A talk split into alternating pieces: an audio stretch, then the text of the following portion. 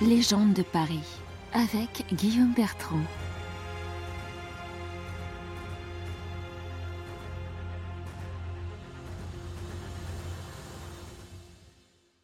Un des grands mystères templiers réside dans l'existence réelle ou supposée d'un trésor. En 1146, avant son départ pour la deuxième croisade, le roi Louis VII avait confié à la garde des Templiers le trésor royal qu'ils gardèrent jusqu'en 1302 quand Philippe le Bel le leur retira afin d'affirmer sa mainmise sur les finances du royaume. La rumeur d'un trésor proprement templier a alimenté tous les fantasmes, à commencer par ceux du roi de France, qui fut bien déçu lors de l'arrestation du vendredi 13 octobre 1307. Il n'était question que de 6000 livres, la tour du temple renfermant essentiellement des biens matériels. La véritable richesse de l'ordre provenait de ses propriétés foncières, qui lui permettaient d'établir des commanderies, des fermes et des exploitations générant de l'argent, ainsi que de percevoir des impôts locaux. Une trentaine d'années après sa fondation, l'ordre s'étend tellement qu'il se divise en dix provinces. Jérusalem, Antioche et Tripoli pour l'Orient, France, Angleterre, Poitou, Aragon, Portugal, Hongrie et Pouille pour l'Occident.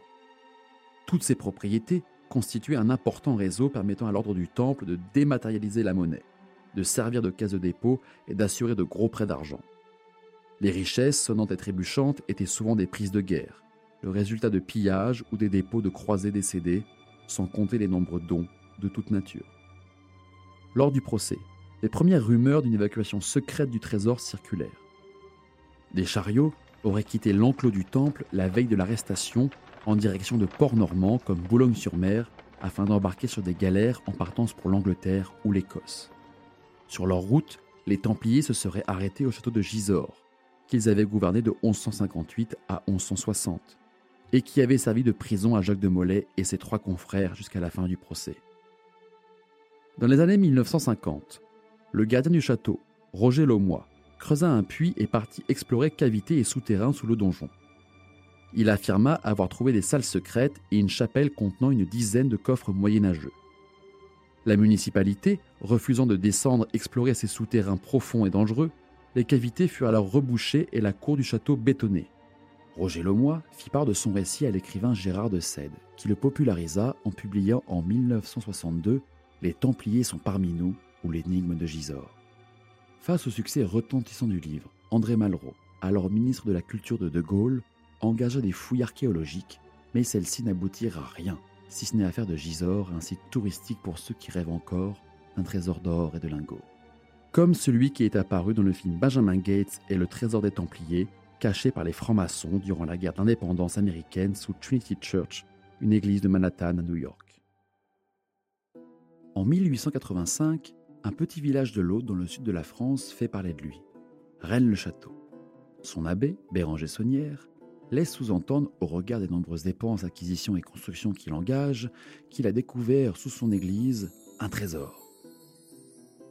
Écrivains, journalistes ou amateurs de mystères imaginèrent que le trésor prétendument retrouvé par l'abbé Saunière était le trésor des Templiers et que Rennes-le-Château aurait abrité le légendaire prieuré de Sion.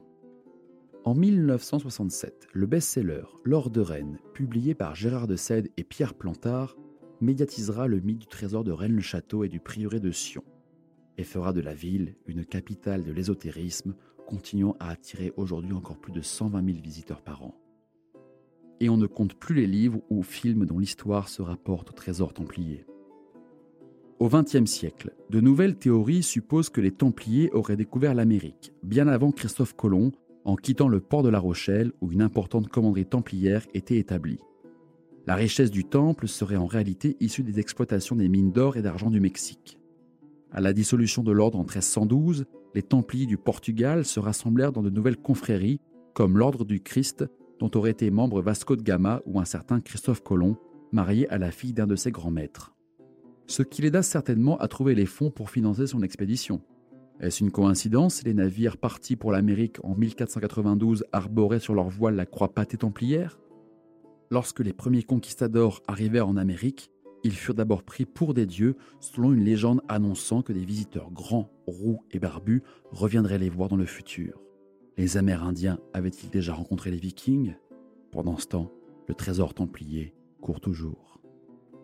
Plus de 700 ans après sa dissolution, l'ordre du Temple, organisation religieuse, militaire et financière la plus puissante d'Europe, reste un objet de fantasme.